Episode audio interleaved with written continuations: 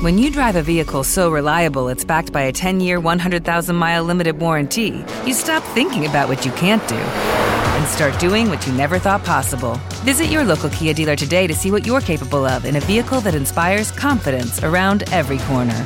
Kia, movement that inspires. Call 800 333 4KIA for details. Always drive safely. Limited inventory available. Warranties include 10 year 100,000 mile powertrain and 5 year 60,000 mile basic. Warranties are limited. See retailer for details. Lucky Land Casino asking people what's the weirdest place you've gotten lucky? Lucky? In line at the deli, I guess? Aha, in my dentist's office. More than once, actually. Do I have to say? Yes, you do. In the car before my kids' PTA meeting. Really? Yes. Excuse me, what's the weirdest place you've gotten lucky? I never win and tell. Well, there you have it. You can get lucky anywhere playing at LuckyLandSlots.com. Play for free right now. Are you feeling lucky? No purchase necessary. Void where prohibited by law. 18 plus. Terms and conditions apply. See website for details. Stai ascoltando Rifiuti Mania, Chiacchiere e riflessioni sul mondo dei rifiuti. a cura di Giuseppe Sanicandro E Dino di Cicco.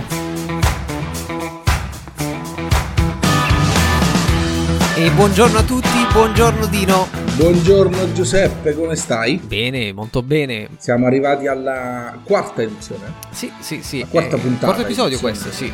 Quarta puntata che ci... di un podcast che a me sta dando parecchie soddisfazioni. Mm, Tanto in termini numerici quanto in termini di eh, persone che mi dicono oh guarda ho ascoltato la puntata del podcast eh, non sapevo questa roba qui eh, eh, quello che affrontate è un bel discorso un argomento interessante e ora, al di là, diciamo, di- dei, dei feedback, dei pareri che si possono avere dalle persone, che fanno sempre piacere assolutamente perché ti danno delle riconferme, comunque a me, eh, come ben sai, io faccio questo perché mi diverte.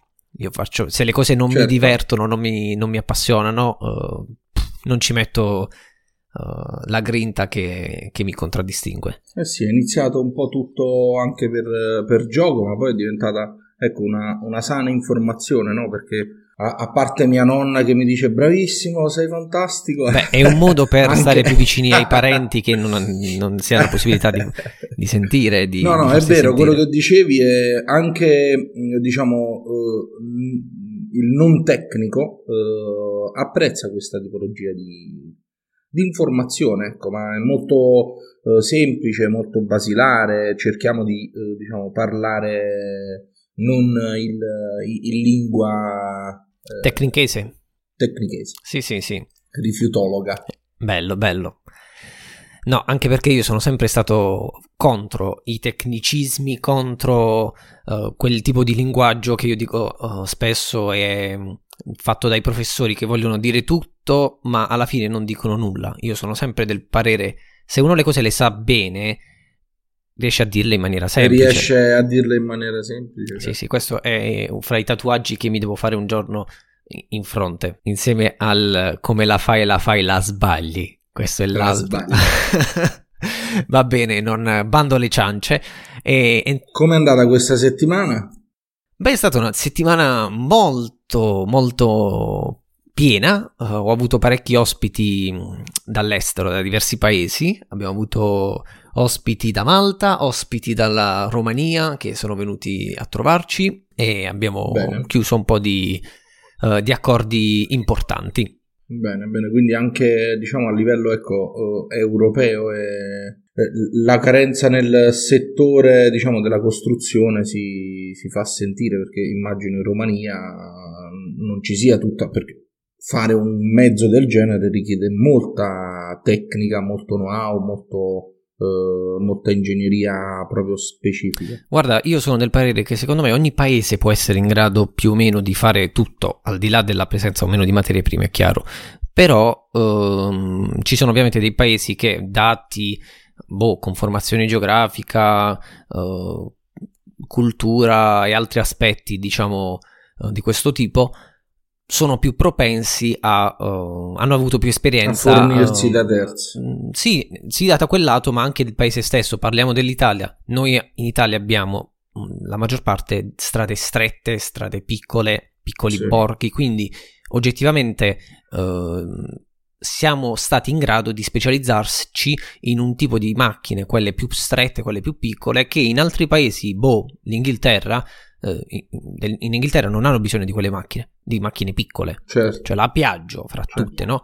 Non è nata in Inghilterra anche per questo motivo, non ha creato quel tipo di veicolo che oggi conosciamo, che, che è il Porter, anche per questo motivo, perché Infatti, vedevamo a proposito di questo, di questo discorso, eh, leggevamo un articolo eh, di, di Ellison sì, sì, esatto, eh, che mm, ha fatto una scelta sul primo veicolo ad idrogeno, se non è Eh sì, e qui ci praticamente facciamo un salto nel futuro perché ehm, oggi siamo, è sulla bocca di tutti la parola elettrico, macchine elettriche Sì. eh, sono diciamo, tra virgolette, la novità, ma eh, per certi versi sono l- la- il, nuovo, il nuovo presente che, che ha un po' di sapore di futuro, ma è- oggettivamente è il presente.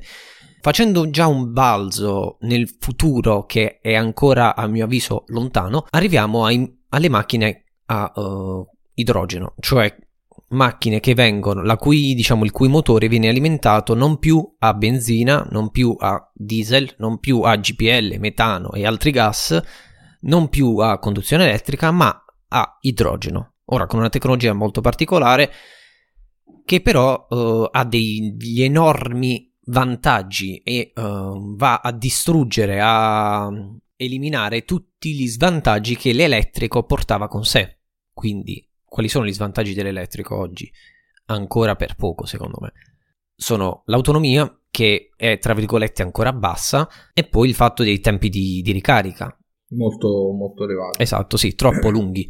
No, mentre con l'idrogeno si, si scavalcano un po' questi Sì, diciamo che ter- termini e tempi. Esatto, l'idrogeno banalmente andrebbe una ricarica, per così dire, di, di idrogeno viene- verrebbe fatta come viene fatta oggi una ricarica a una stazione, eh, a una pompa di benzina. di servizio. Sì, una stazione di servizio, quindi in pochi minuti. Eh, E l'autonomia, e sono autonomie importanti, perché comunque abbiamo dei serbatoi importanti.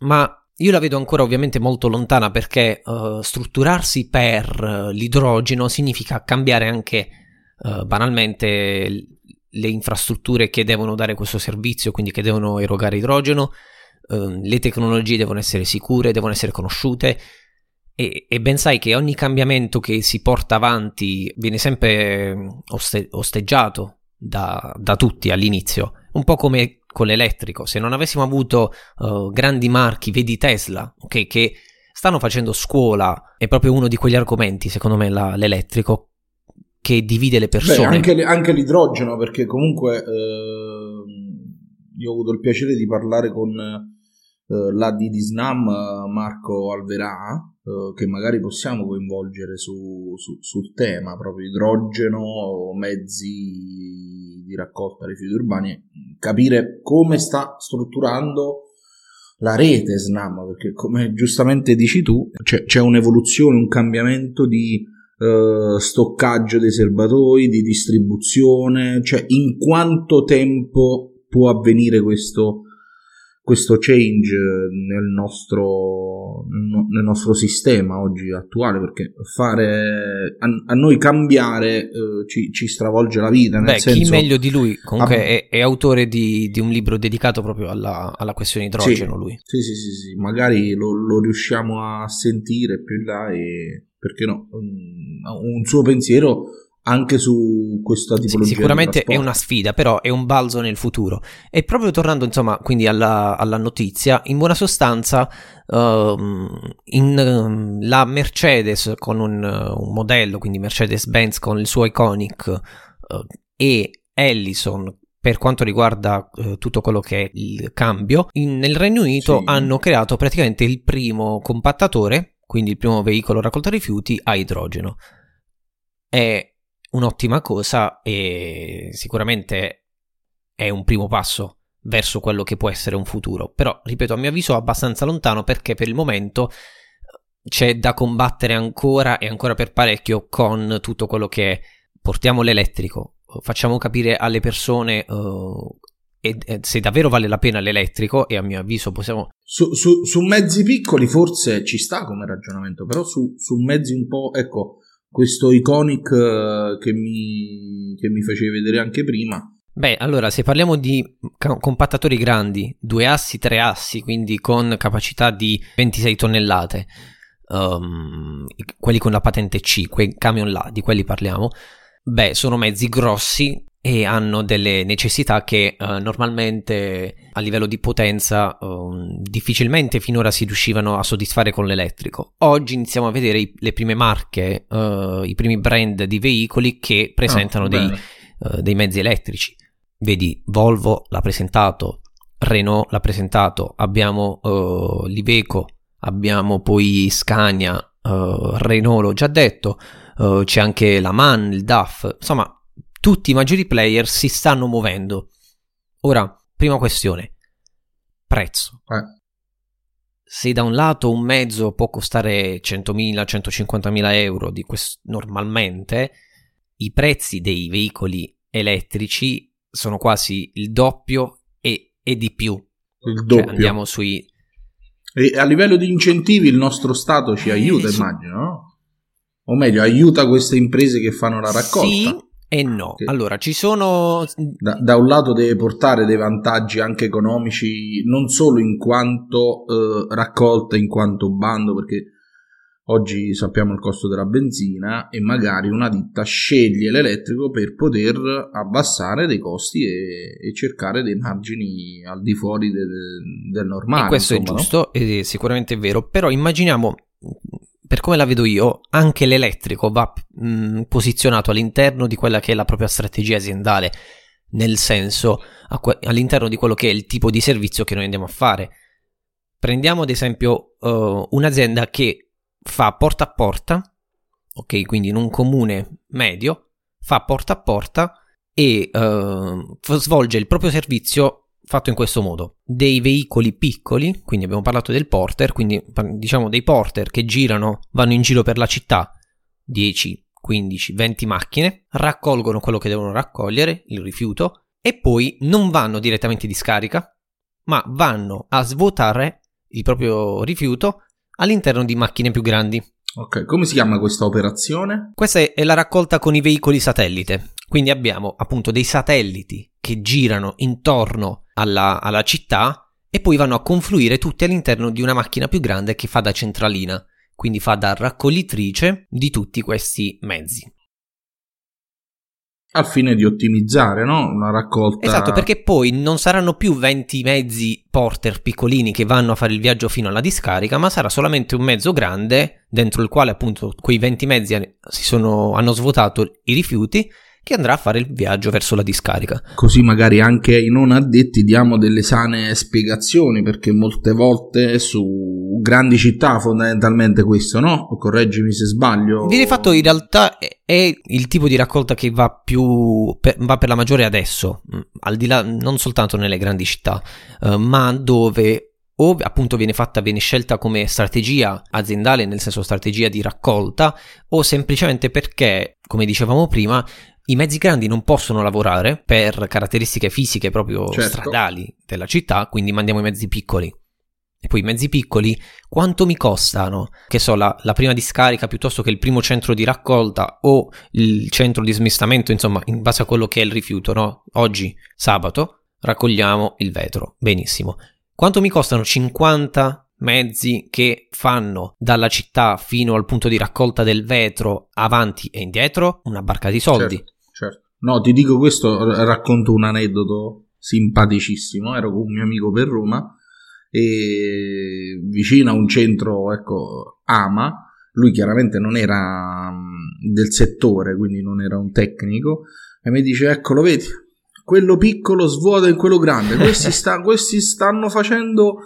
Sono mafiosi, ecco qui. No, gli ho spiegato appunto: guarda, è un sistema di raccolta per cercare di ottimizzare. Quindi il pubblico, il grande pubblico, appena vede cose tra virgolette strane che uh, giustamente non fai mai o non vedi mai, subito punta il dito ai, ai raccoglitori che a mio avviso fanno un lavoro eccellente. Assolutamente sì.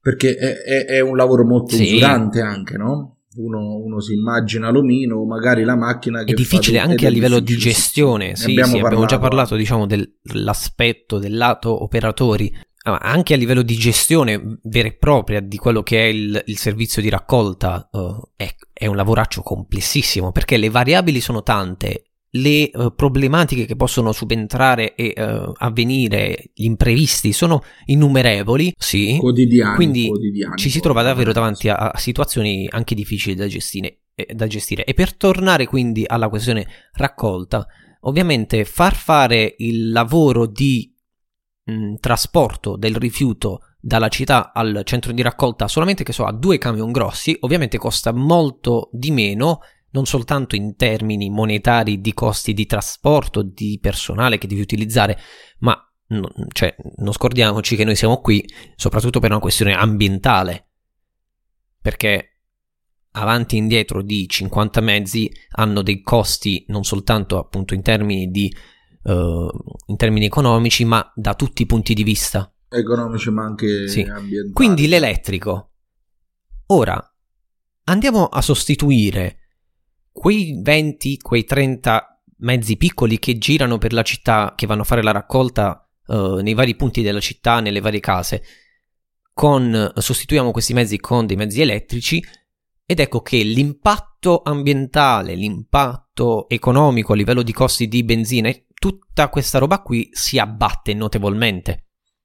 È chiaro che ci sono delle, delle problematiche, possiamo dire ci sono degli aspetti che si vanno ancora più a... Um, ci sono delle nuove, diciamo, variabili che entrano in gioco nella gestione. Quasi cambiano, no? Perché comunque devi fare esatto, altri conti, esatto. altre Togliamo, cioè, di conti, la facilità no? con la resa della Bravo. batteria, con la durata, con tutta Esatto. questa serie di cose che a noi sono nuove ad oggi. Sì, perché giorno, no? se da un lato ci sono dei bandi di gara che ci obbligano a uh, presentare una percentuale di veicoli che sia elettrica, dall'altro lato i bandi, quegli stessi bandi, non ti danno la possibilità di affrontare quell'investimento a livello economico.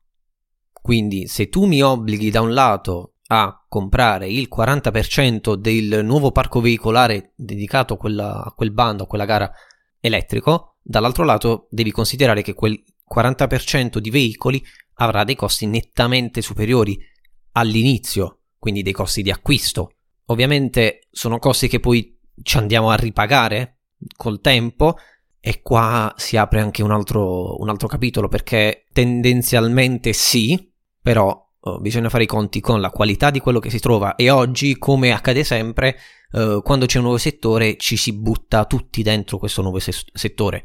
Oggi trovi veicoli elettrici di qualunque genere, cioè è, è un, è un marasma di roba che, che c'è in giro. Beh, poi anche la, la- la manutenzione è totalmente diversa. Sappiamo che se manca un mezzo al sistema collettivo di raccolta, eh, questa è la variabile che dicevamo prima, no? Ieri facevamo i conti con eh, magari il, il veicolo totalmente a motore, totalmente diverso da quello dell'elettrico. Se si rompe il veicolo elettrico, dove lo portiamo? Cioè. a- a- ad, a- ad aggiustare o a fare revisioni o comunque non è Sì, perché diciamo che l'80% dei veicoli elettrici vengono dalla Cina, sono di produzione cinese, quindi vengono importati in Europa, vengono importati in Italia, per cui bisogna affidarsi anche, eh, se vogliamo fare una scelta intelligente, a delle strutture, a delle marche che hanno, oh, non dico una rete, perché una rete di distributori piuttosto che una rete di manutentori, eh, già non ce l'hanno i camion grandi, eh, figuriamoci i camion, eh, i veicoli elettrici, però bisogna fidarsi perlomeno a delle aziende che ti danno dimostrazione di essere preparate ad affrontare dei, dei problemi. perché se si rompe il veicolo elettrico o, o- o va, si, si guasta oggi è una materia anche nuova il guasto Però ti devo dire una cosa, non è quella che, che a livello di ehm, percentuale di guasti, ingegneria? di quello Ah, ok, parlo, ok. ehm, sì. l'elettrico ha meno guasti rispetto a un veicolo a motore perché eh, quello che si ehm, rompe, ora stiamo molto semplificando, però lasciami diciamo semplificare il discorso per non entrare troppo nel tecnico, eh, quello che si rompe più facilmente nei veicoli a motore, nei normali veicoli, sono tutti uh, quegli organi cosiddetti a bagno uh, d'olio, cioè tutti quegli organi più okay. uh, che vengono a contatto con liquidi. Quindi il motore all'interno sì. ha liquidi, c'è una parte del motore che è sempre oleata. Il cambio ha il suo olio, i freni hanno il suo olio. Tutte queste parti qua sono quelle che si rovinano. In un veicolo uh, elettrico, Chiaro. una buona quantità di queste parti non sono a bagno d'olio. Esatto. Non c'è. Il motore non è, non, non c'è, non è motore a scoppio. Non c'è nulla che si muove. Non c'è niente di meccanico. La trasmissione è, è, è quella. Quindi andiamo davvero a ridurre la quantità di parti che si potrebbero rompere. Si abbassano anche le, le percentuali, ok, di, di guasti, di rotture, di manutenzione, quindi anche non so la manutenzione su un elettrico cosa possa significare, però immagino che è leggermente diversa da, dal motore. Esatto, diciamo che però stiamo uh, girando intorno anche a una parola, quindi a un elemento del, della macchina elettrica, del camion elettrico, che è quello che da un lato dà più problemi, dall'altro lato è quello quale, sul quale ogni giorno si fa innovazione, si fanno studi e c'è una crescita a livello tecnologico impressionante che sono le batterie. Perché la batteria, il pacco batterie è il cuore pulsante di un veicolo elettrico. Se le batterie fino a 10-20 anni fa erano rare uh, le batterie al litio, oggi tutte le batterie di tutti i veicoli elettrici sono al litio. E qua c'è una bella differenza. Come prima erano solo batterie al piombo gel, oggi sono batterie al litio. Uh, domani andremo incontro a nuove tecnologie. Ecco perché. L'idrogeno, però, è una, è una bellissima soluzione a quanto pare, no? A livello di impatto. Ah, di certo, impatto, certo. Assolutamente sì. Veramente, diciamo, sì, siamo arrivati forse ad un. Però, se un, un. Adesso ci sta ascoltando. Un, sta ascoltando questo episodio. Un ufficio acquisti di un. Del, del comune di. Boh, Venezia No, forse Venezia no perché non ha, sì. non ha, non ha strade. Andiamo un po' più in uh, Mestre, va. E quindi non so perché mi è venuto in mente proprio quella zona, chissà. Forse perché ho davanti eh, un, un, quadro con il mare, quindi non lo so. E... Uh, poi parleremo di, di, di, raccolta fluviale. La prima volta che sono andato a Venezia con, con in testa, diciamo, il fatto di fare attenzione ai mezzi, eh, sono rimasto sì, allucinato. Facevo sì. foto non hai trovato neanche uno, scommetto. No, neanche uno per come me lo aspettavo, però ce ne sono tanti, è impressionante. Guarda, eh, sì. allora, eh, piccola parentesi, la gente mm, a volte mi guarda strano quando sono in giro perché, uh, soprattutto nei paesi turistici o nei paesi dove non vado spesso, Uh, mi faccio, faccio, le foto a, ai camion, ai bidoni e quando sta lì San Marco e vai, devi fare la foto a San Marco, devi fare la foto alle gondole e io sto a fare la foto al battello che arriva con la gruetta e scarica i bidoni. Vabbè, questa roba qua. Però, eh, vabbè, sono deformazioni. L'ufficio acquisti di un paese di Mestre. Ora sta ascoltando questa puntata e vuole sì. acquistare un camion ad idrogeno, si convince, dice, ma oggi compriamo un camion ad idrogeno, ho uh, 500.000 euro da spendere in un mezzo di idrogeno. Ok, ma può farlo benissimo, ma il camion lo prende, lo mette in esposizione, bravo bravo, bello bello, articoli sul giornale e muore il camion, non verrà mai utilizzato. Perché manca ancora dietro tutta la struttura, tutta la filiera L'infrastruttura, certo, cioè, certo. comprare un camion ad idrogeno significa per un'azienda fare un investimento importantissimo e inoltre prepararsi a, che so, un piccolo impianto uh, interno uh, per uh, fornire di, di, carburante questo mezzo, formare le persone per utilizzarlo, cioè non è così semplice. Mentre oggi sull'elettrico, bene o male, la situazione è decisamente migliore. Siamo un po' più avanti. Bene, questa è una bellissima notizia l'installazione di una centralina, di una, di una colonnina uh, elettrica oggi è una cosa molto più alla portata di tutti. Ci sono tante aziende che uh, sul, sul, mercato presentano colonnine elettriche di tutto rispetto, che funzionano bene, uh, che non comportano un investimento eccessivo. E poi con una colonnina, insomma, puoi certo. fornire energia a più macchine. Quindi il discorso diventa, inizia finalmente sì, a essere sì, interessante. Fino, a, sì, fino a qualche anno fa l'ago della bilancia pendeva più per elettrico ni, per tutti i motivi che abbiamo capito. Oggi l'ago della bilancia pesa di più sull'elettrico, sì. Poi ripeto, i detrattori certo. ci saranno sempre, comunque ci sarà sempre chi per propria forma mentis sarà sempre contro l'innovazione, contro la tecnologia, contro uh, quindi l'elettrico. Va bene, ok, non lo comprare, nessuno ti obbliga, tranne i bandi di gara. E, e va bene, e quindi abbiamo parlato di questo argomento davvero molto interessante oggi. Uh, ma prima di salutare i nostri amici e amiche all'ascolto, uh, ricordiamo tutti quanti che se vogliono non perdersi le prossime puntate o riascoltare anche le puntate precedenti, possono farlo iscrivendosi alla piattaforma che stanno utilizzando in questo momento, qualunque essa sia, e ci trovano anche sul canale Telegram che si chiama come il nostro podcast, ovvero Rifiuti Mania. E lì possono trovare dei eh, fotografie, scatti del backstage e anche qualche curiosità eh, anche un po' più personale perché il mezzo eh, Telegram ci permette tutto questo. Grazie, grazie a tutti e al prossimo episodio. Grazie a tutti, ciao Dino. Ciao. Ciao.